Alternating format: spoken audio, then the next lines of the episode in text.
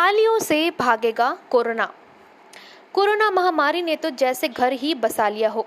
चाहे न मायका और ससुराल भारत देश हो गया हो। ऐसे में पूरी दुनिया ही परेशान है। बीते दिनों बहुत से उपाय भी कई खबरों में देखे गए, पर उनसे कुछ खास लाभ नहीं मिला। ऐसे में ग्वालियर के C M H O doctor Manish Sharma ने सात प्रकार की ताली बजाना बताई, जिससे इम्यूनिटी बूस्ट तो होगा ही। साथ ही कोरोना भागेगा रो रो के। हम आपको बता दें, इस वीडियो में बताए गए तरीकों से कोरोना को 30 सेकंड में गो कोरोना कर सकते हैं।